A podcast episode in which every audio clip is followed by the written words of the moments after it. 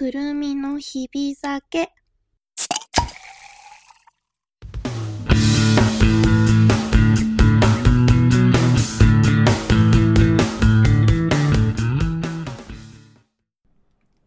本日もお疲れ様でした。皆様こんばんは、くるみです。このラジオはお酒と音楽を愛してやまない私くるみが晩酌をしながら好きな音楽や曲を紹介したり、日々感じたことをぼやいたりするゆるいトークラジオでございます。さて、今宵もいっぱいやっていきたいと思います。えー今夜の晩酌のお供はサントリーから出ております。マイナス196度。これ、え、なんて読むんだろう。マイナス196とかなのかな。フリーズクラッシュ瞬間冷凍梅味の缶チューハイを買ってまいりました。なんかこう、なんでも割と梅味結構好きな、えーことが多いんですが、梅酒はなんか、お酒飲み始めくらいの、あの、二十歳そこそこくらいの時は結構梅酒めちゃめちゃハマってたんですけど、あの、大人になるにつれ梅酒はあまり飲まなくなって、ただ梅味っていうのはなんか昔から割と好きなんですよね。で、つい。しかもね、これ糖類50%カットっていうね、あの、ちょっとそういうのをこう気にしてる人にとっては手に取りやすくなっているパッケージでございます。ということでね、ちょっと先にプシューさせていただこうかなと思いますよ。よいしょ。イエーイ。では、お酒が飲める方はお酒、えー飲めない方は今一番テンションが上がるお飲み物をお手元に用意していただいて、準備はよろしいでしょうか。それでは行きますよ。今週もお疲れ様でした。乾杯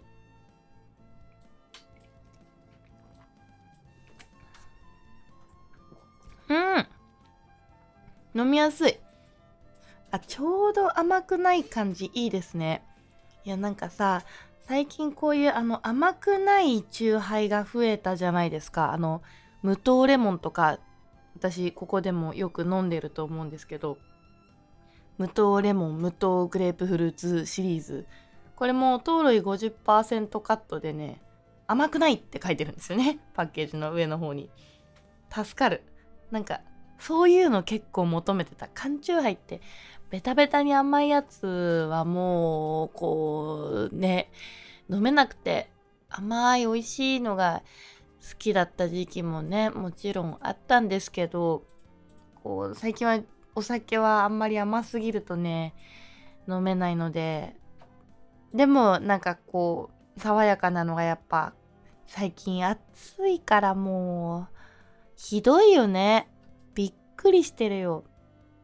まあまあ、それはいいとして。一応ね、あの、この商品調べたんで、えー読んでいきますね。よいしょ。えー当社独自のマイナス196度製法をさらに進化させ、皮や種に含まれる果実本来の旨味や複雑味を今まで以上に引き出したしっかりとした果実感が特徴です。えー従来よりも程度数のウォッカにマイナス196度で、えー瞬間凍結、粉砕した梅を、えーつけることで種からも梅の味わいをじっくり抽出しました。甘くないすっきりとした味わいで食事に合うだけでなく梅の複雑な味わいを感じられる、えー味を目指しました。ということで、えー気になるカロリー見てみましょう。えー 100ml あたり 41kcal。まあ、まあまあ高めだけど、あその分脂質はまあなしですね。はい。まあまあまあまあ、でも糖類は結構カットしてくれてるみたいなので、良いでしょう。いやでもね、すごい飲みやすいです、爽やかで。変に甘くないし、これは糖類をカットしてるからなんですかね。なんかこの暑い夏には、これあれかも、あの、今缶から直飲みしてるんですけども今夜はめんどくさくて。グラスに、えー、かち割り氷入れて、えー、キンキンに冷やして飲んでも美味しいかもしれません。確かに食事でも全然いけそう。えー、今夜はですねアクアパーク品川と時間の訓練 という、えー、ことについておしゃべりしていきたいと思います。先日ね、アクアパーク品川という、えー、東京の品川区にある水族館に行ってまいりました。もうすごい前から気にはなってて行ってみたいなと思ってたんですが、ついにデビューしてきました。私もともとね、水族館がむちゃくちゃ好きで、あの、特に推しはクラゲとイルカなんですけど、あの、もう水族館っていうなんかあの空間自体が好き空間そのものが好き。あの、少しひんやりとして、ちょっと暗くて、水が、水槽がキラキラしてて、海の生き物も好きだし、えー、なんかその水族館という空間自体もすごく惹かれるものがあって好きなんですけど北海道はさ、えーと、水族館自体はそんなに多くないのとあとその一個一個が遠いのよ。まあ当然ね北海道広いですから有名なのは何個かあれどこう遠いのよとにかく。一個一個が。だからあの気軽にポンポン回れるような、えー、距離感じゃないんですけど東京は多いよね。いろんな水族館がいっぱいあってどこでも割と気軽に電車で行けちゃうということに気づきまして最近。無償に水族館に行きたいって騒いでたら、えー、ジョピンカルのドラママナちゃんが私も水族館好きだよって言ってくれて付き合ってくれました。もうイルカ見たいって騒いでたんでね、えー、イルカショーがあるアクアパーク品川に行ってきたんですけどいやなんかもうその全体を通してやっぱこうアクアパーク品川は近未来的な水族館であの何て言うんですか？デジタルコンテンツがあるというかあのデジタルアート美術館とかって前あのあった行ったよっていう話をしたような気がするんですがチームラボのねあのデジタルアートの美術館があるんですけどなんかそれみたいな感じでえー、その水槽だけじゃなくてその展示しているあの壁とかにももう一面キラキラの光がぱいに部屋いっぱいに飾られてて。でなんかその季節によってテーマがあるみたいですね。あのー、今は夏なので縁日っていうか、えー、まあ当然夏がテーマで花火がブワーってこう光でキラキラしてたりするエリアがあったりしてなんかもうそれだけでもこう楽しくてこうキラキラな気持ちになったんですけどまあなんといっても個人的ハイライトはイルカショーですよ。あんな派手なイルカショー久しぶりにというか初めてかなあの広いこうスタジアムっていうあのエリアがあってそこでやるんですけど大きいあの円形の巨大なプールにドーム型になっててね中央にこう水がボシャーって吹き出るところがあるんですけどそこイルカが何匹だったかな？えっ、ー、と12345 5匹ぐらいかな？5頭匹って言わないよね？5頭だっけ？イルカはそうだよね。そうやって数えるよね確か。違ったらどうしよう。で、もうほんと結構大規模なショーで、その、イルカの、えっ、ー、と、ショーだけじゃなくって、その、水が噴き出る演出とかも結構派手でね。まあ何より、その、いろんな種類のイルカがいたんですけど、えっ、ー、と、お兄さんやお姉さんとその、ペアになって、えー、ショーを見せてくれるイルカちゃんがいて、で、こう、つまり、こう、人間一人につきイルカ一頭つくみたいな感じなんですよ。で、まあその、なんだろうな、ずっと見てるうちに、やっぱそのそれぞれのイルカの個性をこう、個性が垣間見えるし、その、えっ、ー、と、あれなんて言ったらいいんだろうね。飼育員さん？トレーナーさん？どっちなんだろう？その、イルカと一緒に演技をする人のことを、なんて呼んだらいいか今、ちょっとわからなくなっちゃったんですけど、特に、あの、目立つ演技をするお姉さんとお兄さんが一人ずついて、で、もうね、ずっと見てるうちに、やっぱね、こう、推しイルカができてしまいました、私は。あーしまった。撮る前に名前を調べようと思ったのに忘れちゃった。そう、イルカのね、その、一頭一頭もちろん何々ちゃんってお名前がついてるんですけど、お名前を調べるのを忘れてしまいました。でも種類だけは覚えてる。バンドイルカのね、イルカちゃんがね、すっごい良くて、なんかもうファンになってしまいました。そのお兄さんが、お兄さんとペアを組んでるイルカちゃんで、その私が見たショーは、えっ、ー、と、お兄さんとお姉さん1人ずつ。で、他にもなんかお姉さんはいるんですけど、3人くらい。けど、その、水の中に入ってイルカと一緒に演技をするのはもう2ペア。そのお兄さん1人、お姉さん1人。イルカがそれぞれにつき1頭ずつついてるっていう感じなんですけど、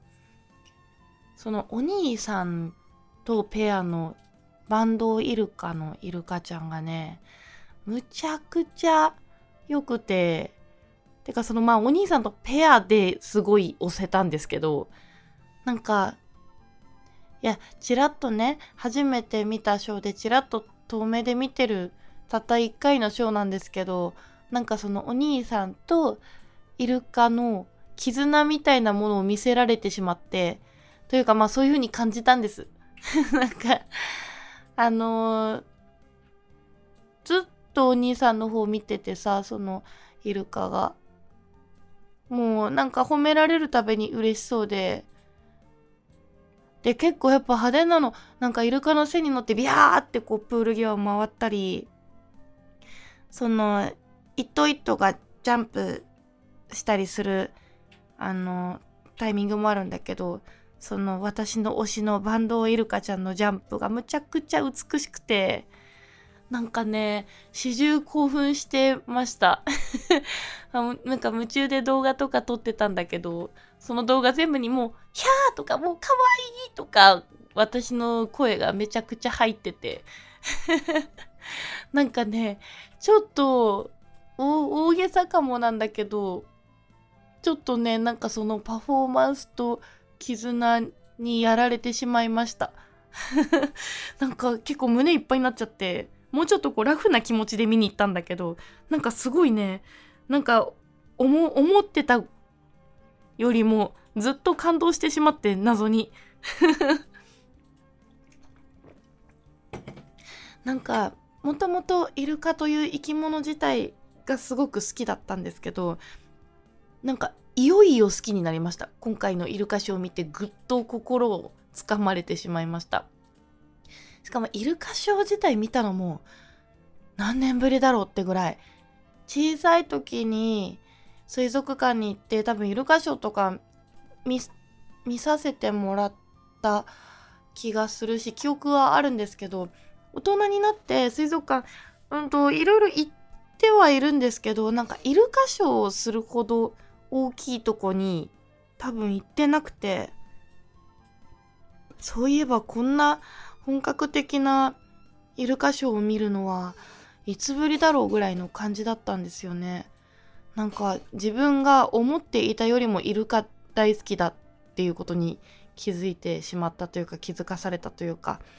えー、なんか感動してしまいました。その美しさと絆にうん。なんかいやこうやって言うとなんか言葉にするとすっごい大げさな感じがするんだけどまあでもそうなの。大げさに感動してしまったんだよね。推しのクラゲも見れたしね。クラゲはね私でもそのイルカはその個体としてその性格が見えるっていうのがまたより好きなポイントだったんですけどクラゲはほら性格とかないじゃん。いやわかんない。あんのかもしれないけど私には測りかねる存在だから クラゲの好きなところはその、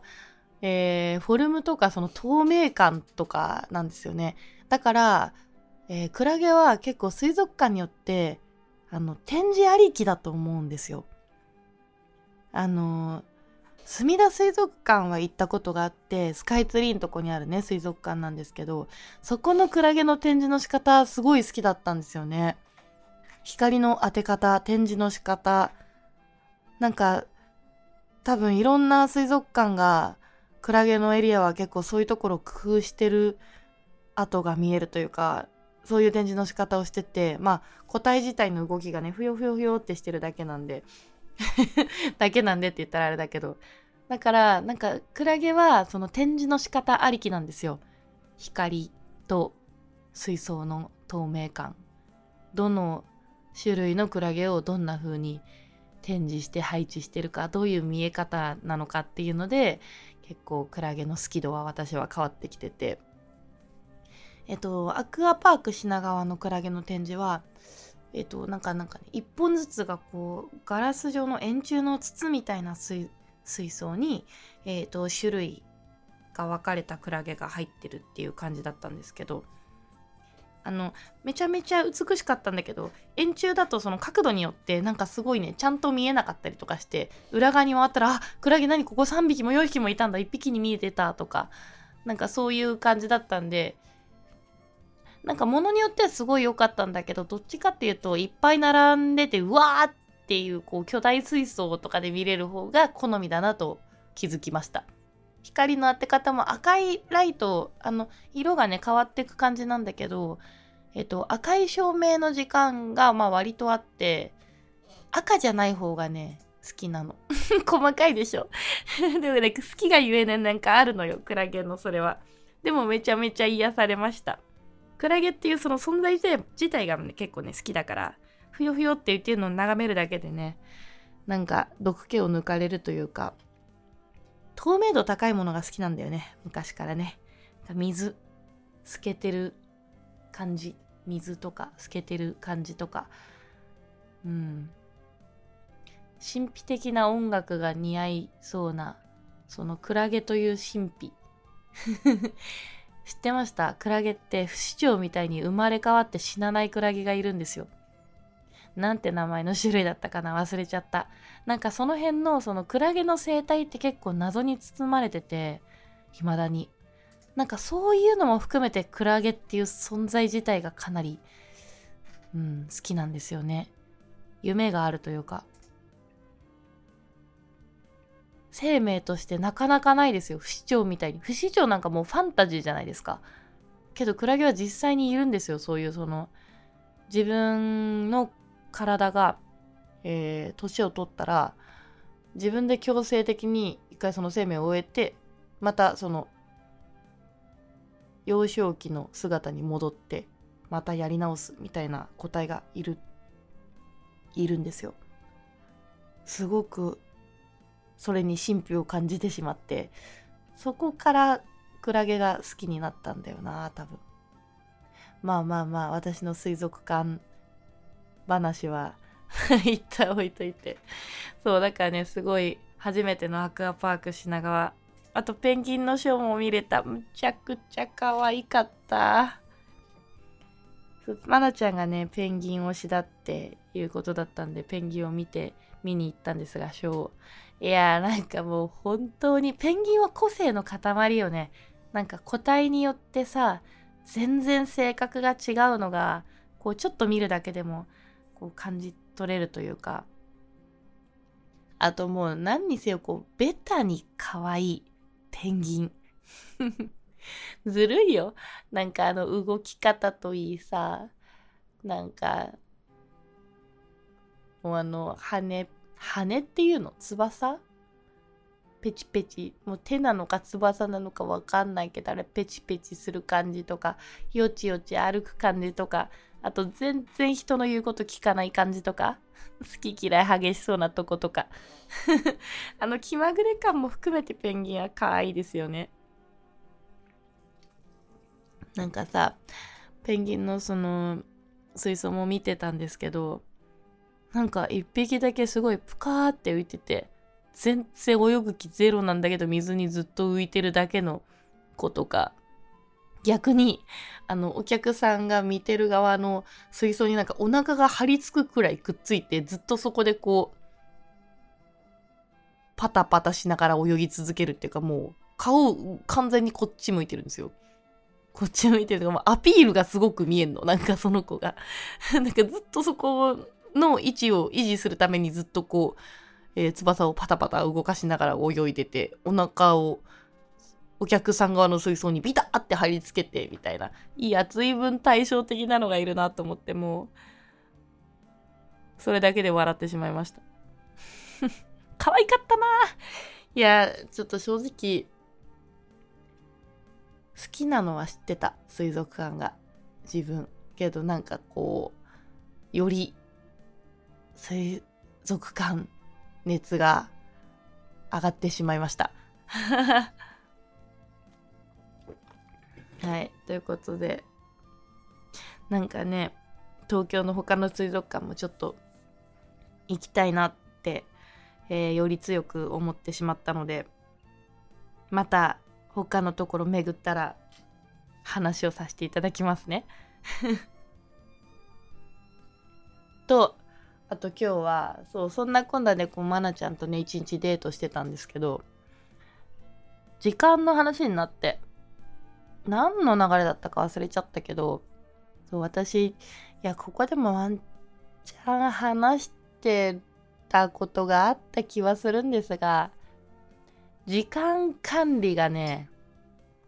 苦手なんですよね。いやまあ多分そのスケジュールを組むのが苦手みたいな話はずっとしてると思うんですけどでそのなんかまなちゃんと時間の話をしてる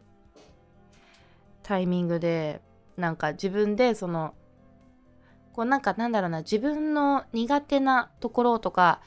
自分のあったことをこう人に話すことによって自分でも自覚するというかハッとするというか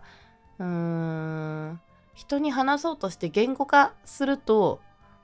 えー、自分で話してるんだけど自分で気づくことがあることってないです？なんかややこしい言い回しになっちゃいましたけど。そうそれでねなんか改めて自分の時間管理の苦手さ。いやこれはね痛いほど自覚はしてたんですけど。であのまなちゃんはね結構あのなんだろうな。一緒に話しててすごく感じることなんですけど。すごい私と真逆な部分が多くって。特にその時間の話はもうてか普段の生活の流れが多分ねめちゃめちゃ真逆なんですよ。まなちゃんは本当にちゃんと時間を管理できる人話してて本当に思うんだけど、これね、今回その水族館で遊んでその話をしたから気づいたわけじゃなくて、それはもう前々からこうだろうなって思ってたんですけど、まあ、世の中の人間をね、時間という観点で2つに分けるとすると、まあね、もう2種類なの。時間管理できる人とできない人。で結構周りの人に当てはめようとするとね、みんなやっぱ大体どっちかなんですよ。できる人、できない人っていうのがいて、私はね、もう完全にできない人。まあこれはね、人によって程度があるんですよ。時間管理得意、不得意。どれ、どの程度やるのかっていうのは人によって程度があるんですけど、私はね、結構できなくて、こう、苦しんできたタイプなので、でも最近、いや、絶対ここで話した気がする。まあ、いいか。最近手に入れたアイテム、アイテムがめちゃ良くて、あの、実感タイマーって言うんですけど、いやーなんか話した気がする。気がするけど、まあいいか。ちょっとその話題になってね、いやもう一回話したいなと思ったから、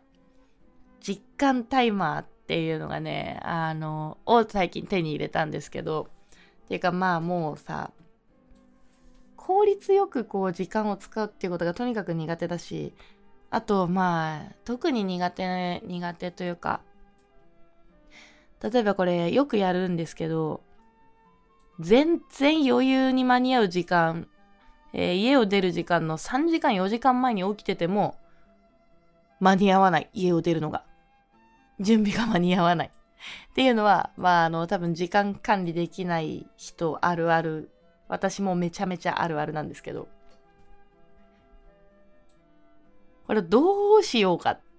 なんかね頑張ってできる日もあるんです。たまに。でもほんとたまに。何も対策を取らないと私寝坊とかじゃないんだよね。準備をし始めるのが多分遅いしいけるだろうと思っている時間が大体いつもいけない時間ですね。間に合うだろうというその要は感覚のズレなんですよ。多分ね。でこの実感タイマーっていうのがどういう商品かっていうと、えー、時間の経過を視覚的にえー、見ることができるという商品で、ちょっと気になる人はぜひググってほしいんですけど、これね、なんか、えー、子供の勉強用とかに開発されたものらしいんですよ。勉強管理。この、えっ、ー、と、だいたい60分、なんか30分の商品もあるみたいなんですけど、私が持ってるのは60分タイマーで、えっ、ー、と、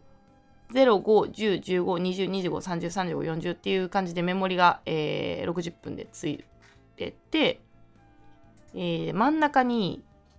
回すノブみたいのがついてるんですよ。で、それを時計回りに右回しに回すと、えっ、ー、と、設定したい時間分だけ、その、フィルムの色がついていくようになってるんですね。回せば回すほど。例えば50分なら、50分分、えー、色が染まるようになってる。色がつくようになってて、時間が減るとこの色がどんどん減っていくっていう、まあ結構単純構造、こう、感じちゃった。単純構造なんですよ。で、ゼロのとこになると、ピピピってこう、うやってね、聞こえる？こういう音が鳴るっていうタイマーなんですけど、言うてね、あの、石鹸にある普通のタイマーと仕組みは一緒です。あの、時間になったら音が鳴る。残り何分かわかるっていうのは完全に一緒なんですけど、通常のタイマーってその数字が減ってくじゃないですか。デジタルの数字が。この実感タイマーってあの時計型になってて、このパッと見た時に色が減ってる増えてるで視覚的にその時間の経過を捉えることができる。で、子供ってその時間の経過を把握するのがうんとまだちっちゃい子供とかだと難しかったりするその数字をちゃんと読めなかったりさ時間の管理がやっぱ難しかったりするんですよね子供ってね。でその子供のために、えー、子供がより視覚的にその時間が経過してるのが、えー、感覚的にわかるような商品ということなんですけど、えー、時間管理が苦手な大人にも大変有効です。私結構こう朝の準備起きて、よし、えー、何時に出る？じゃあ、何時までに準備を終わらせないといけないっていう時に、このタイマーをまずひねって、なんかなんで時間の管理ができないのかっていうのはもう理由で説明することは難しいんですけど感覚のズレそういうタイプの人間としか言いようがなくてでもさそういうタイプの人間つったってその人間社会で生きていく上でどうしてもこう時間には追われるタイミングが絶対にあるじゃないですか。結構あの手この手で今までやってきたんですけど最初はねあの、根性論というか、いや、気をつければいけるはず。ちゃんと気をつけて生きていこうって まあ、大体の人はまあ、そう思うと思うんだけど。いや、無理よ。なんか、気をつけようと思っても、その、その日のこう、精神的なコンディションによって違ったり、ふって気が緩むと、もう、なんだろうな、できなかったりする。そもそもができないんですよね。あ結構こう、人の力を借りたり、例えば、その、実家に住んでる時は、えー、親に言ってもらったりとかで回避してたけど、まあ大人ってね、あの、いつまでもね、親と一緒に住んでるわけにはいかないじゃないですか。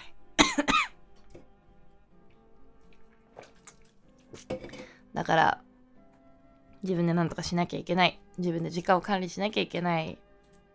ですよね。でもこう、なんだろうな。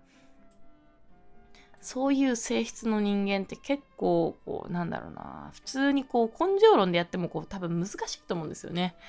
ただ気をつけるだけじゃ無理なんで。多分普通にしてて普通に時間を管理できる人とは違う方法で、えー、乗り切らないといけないんですよ。多分。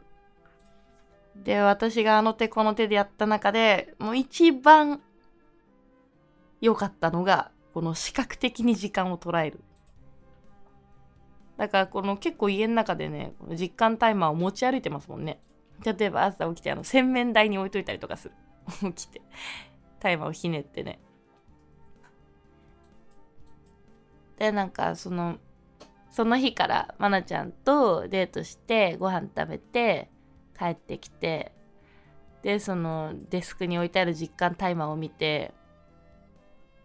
まなちゃんが言ってた言葉を思い出したんですよね。その結構だから起きるのとかもまあ起きるのはその睡眠管理も私は難しいタイプで ぼんやりしてたら時間過ぎててあやばいやばい寝なきゃってなったりとかする。で寝坊したりとかね。で寝坊しなくても朝めっちゃ余裕で起きてたはずなのに出る時間がなぜか間に合わないとか。がまああるあるなんですけど。起きるその次の日への意識を早くする。みたいのまなちゃんが言っててあのまなちゃんみたいに絶対に遅刻しない人とかその時間を管理できる人はどうやって生きてんだろうと 生きてんだろうって言ったらだけどまあそうなんかその時間の話題になった時にえ結構その次の日の予定を例えば前日の予定が終わって電車に乗ってる時とかに明日はこうだからってあの思い返してその場でまだ夕方とかその全然家に帰ってる途中だからまあ全然起きてるじゃないですか。そのタイミングで次の日の起きる時間をアラームかけたりとかするんですって。そう私アラームかけ忘れで寝坊することとかもあるんだよね。結構ね。なんか寝る前にぼんやりしてたら気づいたら寝落ちしててみたいな。まあそれはただのミスなんですけど。そうなんかとにかくねぼんやりしてたりこう気が散ったりすることが多いからあそうかって。だから朝起きてあ今日何するんだっけ？とか朝起きては今日何着よう？何持ってかなきゃいけないんだっけ？っていうのをやるからただでさえこう時間管理が苦手でバタバタするのによりやることが多いんですよね多分ね。だからそのまなちゃんが言ってたのを思い出してその日早速実践してみたんですよ。もうすごい早い時間帯から明日の予定を確認してまあわかんない。これ多分普通にやってる人は普通にやってる気がするんだけど。あのタイマーをめっちゃ早い時間帯にてかまあその明日は何時に起きなきゃいけないからっていつもねこうベッドに入る前にやるとかベッドに入ってからタイマーセットするみたいの、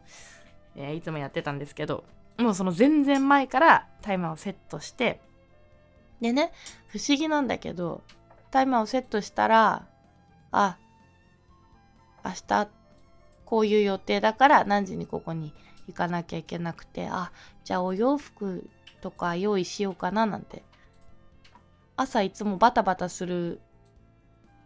準備を半分くらい終わらせておけばあのカバンほらまあ女の子あるあるだと思うんだけどさ服に合わせてカバン変えたりするじゃない？当然。そのカバンの中身を入れ替え私このカバンの中身を朝バタバタ入れ替えることによって忘れ物が発生したりするんですけど もうねほんと話せば話すほどあれなんだけどさ。いやそう生活すんの大変よ普通の人みたいな顔して。でもできないことはないはずなんですよね。まあこれを継続するのが難しいんだとは思うんですけど。がそのああお洋服用意しようかなとかカバンの中身今落ち着いて詰め替えておけば明日楽だなみたいな。でなんかまなちゃんがバタバタ準備することが一番のストレスだから先にやっとくんですよって言っててまあ私も別にバタバタしたくてやってるわけじゃないけど結果バタバタなるっていう ところだからああもうちょっと真似してみよう。そうだそうだと思って。なんかいや今までもねそれでやったことあるんですよね。で気づいたら忘れてるというか気づいたらこのバタバタの生活に戻ってたりとかするから久しぶりにねそれ思い出した実家にいる時とかもねよく親に言われてましたよね。前日にこれの服を用意しときなさいとか持ち物はランドセルに詰めておきなさいみたいなね。小学生の頃から、えー、親に言われてたことを思い出しました。いい大人になって。いやもうだからねちょっとここ数日は順調ですよ。これが続けばいいんだけどね。まあこういう勝負だとねそのこれの継続が難しいことはよく分かってるんですが。まあでもさ意識をし始めるっていうところが大事よねと思って。で逆にさ私あの思い返してみると周りにあのタイム感しっかりしてる人多いんですよ実は。最近は。仲良くしてる人とか、うん、よく一緒に遊びに行ったり関わったりする人って特に最近よく遊ぶ友達とかもう下手したら30分前に場所に着いてたりとかするんですよねでちょっと早く着いたからどこどこのカフェ入って待ってるねとか。私は大体いつもギリッギリだから。あーなんかそういや周りに時間きっちりしてる人多いなと思って。ちゃんとしようって。ちゃんとしようというかなんかここいらでまたえー、なんていうの？いつもさ何がやってさ時間がこううまく管理できなくてこうバタバタになったりいろんなことがダメになったりすると一番なんかなえるのこう自分自身というか自分自身で自分に対して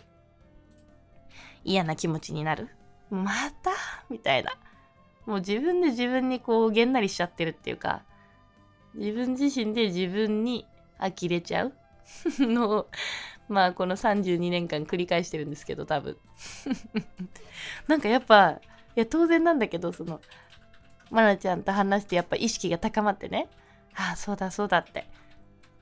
こう実感タイマーをきっちり回してえー、一生懸命前日に反数してできる限りの準備をして眠る。そうすることでやっぱこう自分への肯定感が上がるというかバタバタしないで家を出れた時の感動多分普通の人の比じゃないと思う。できるじゃんみたいな。まあそう。まあそれぐらいね、日々できてないんですよ。やるのが難しい。だからね、最近はちょっとそういう意味で自分のこう肯定感が。え、ただでさえさ、こうなんかネガティブな方向に引っ張られるから調子悪い時とかは。自分、ほんとこんなこともできない自分なんて、なんか社会のゴミだみたいな気持ちになっちゃうの。その時間を守れないっていうだけで。だけでって言ったらあれだけど、例えばそういう積み重ねなんだよね。えっ、ー、と、細かいこと言うと、ダイエット中で我慢してたのに、めっちゃ食べちゃった。ああ、自分で決めたことも守れないなんて最悪だ。出ようと思ってた時間に出れなかった。はあ、またやった。どうしてこうなんだろう私って。みたいな。その自分の小さいミスを自分で数えて自分のこうマイナス点に加えてってしまうというあのー、これネガティブな人ならよくわかると思うんですけどずっと自分をマイナス点というかあの減点していく時期があって。最悪で気分最悪。そんなことなんでするのかまあ私もわかんない。性分としか言いようがないんだけど。なんかねやっぱ自分を減点し続けることでいいことって何もなくて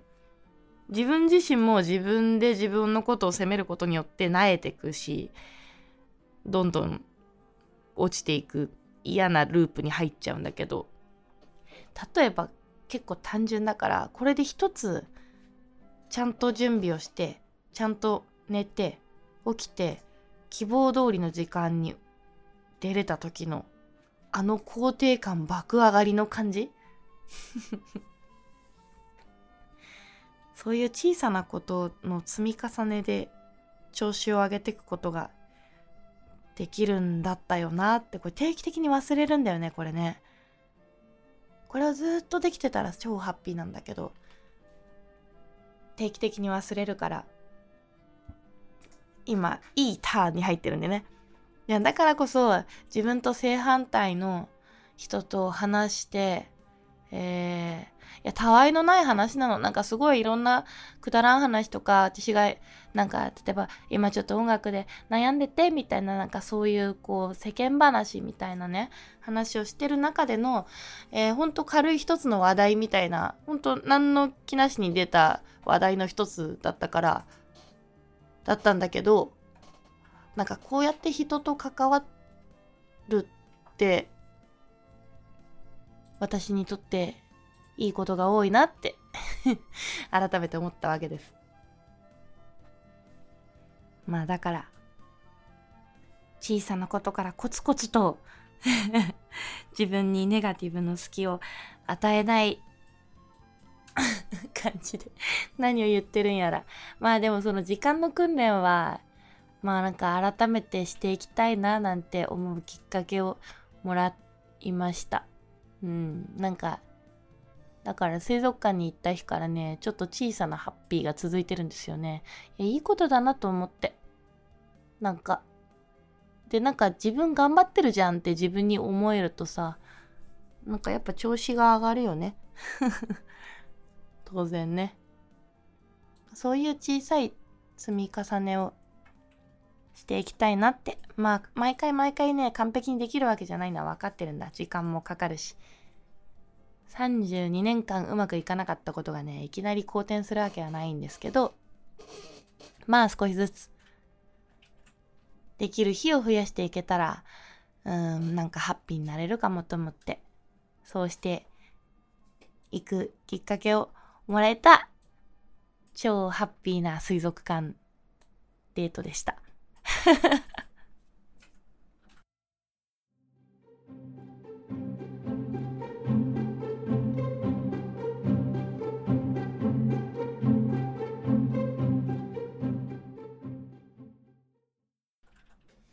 いやーダメなんだよね。こう話題が2個あるともう話しすぎちゃう。いやこのウェブラジオはさもうちょっとさ話をまとめられるようになりたいなっていうのもあってね。始めたところでもあったんですがあだらだら喋るのはねほんといくらでもできちゃうんだけど。というわけで今回もちょっと長くなっちゃったので曲紹介のコーナーが入りません。これもうどうする？趣味ラジオだけどさ。まあ、ということで、じゃあ次回はね、えー、曲紹介を目標に まあ収録していきたいと思います。いや、水族館があまりにも楽しかったからしょうがないよね。えー、次回が、何日だ？えーと、9月の第2だから、9月の8、9月の8日かな。9月の8日金曜日の夜9時、更新予定となっております。ここまで私の晩酌に付き合ってくれて、今夜もどうもありがとう。えー、ハッシュタグ、シャープ、くるみの日々酒、くるみのがひらがな、日々酒が漢字で、えー、つけていただけると嬉しいです。感想とかね、こんなお酒を飲んだよとかね、そういうのがあると嬉しいなと思います。えー、株式会社 GR 札幌丸山にございます。バーリボルバー、そして元祖ウオクシーガリアさんの提供で今夜もお送りさせていただきました。そしてね、その、札幌丸山リボルバーにて9月24日の日曜日、ライブが決まっております。前回ちらっと言ったんですけど、また札幌遠征ライブということで、えー、東京でサポートをさせていただいているザンスというバンドの初北海道ライブ企画、初ん？初北海道企画ライブということで、えー、アンクルも出させていただきます。だから私はザンスのサポートとアンクルと2ステージ出る予定なので、えー、ぜひ見ていただきたいなと大好きなお店でやれるのもすごく嬉しいので、ぜひ見に来てください。詳細はね、まだ上がってないんですが、えー、決まり次第すぐ Twitter 等々で告知させていただきますので、確認してくれたら嬉しいです。ではまた次回9月8日日曜日。間違った。もう酔っ払ってきたかな？金曜日。こちらでお会いしましょう。あ、最後の一杯やってなかったですね。最後の一口飲んでいきたいと思います。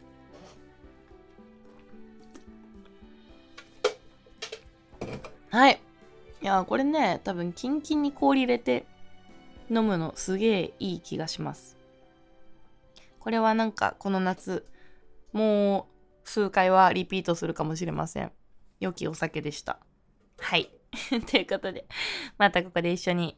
飲みましょう。乾杯できたら嬉しいです。それでは皆様、良い夜を。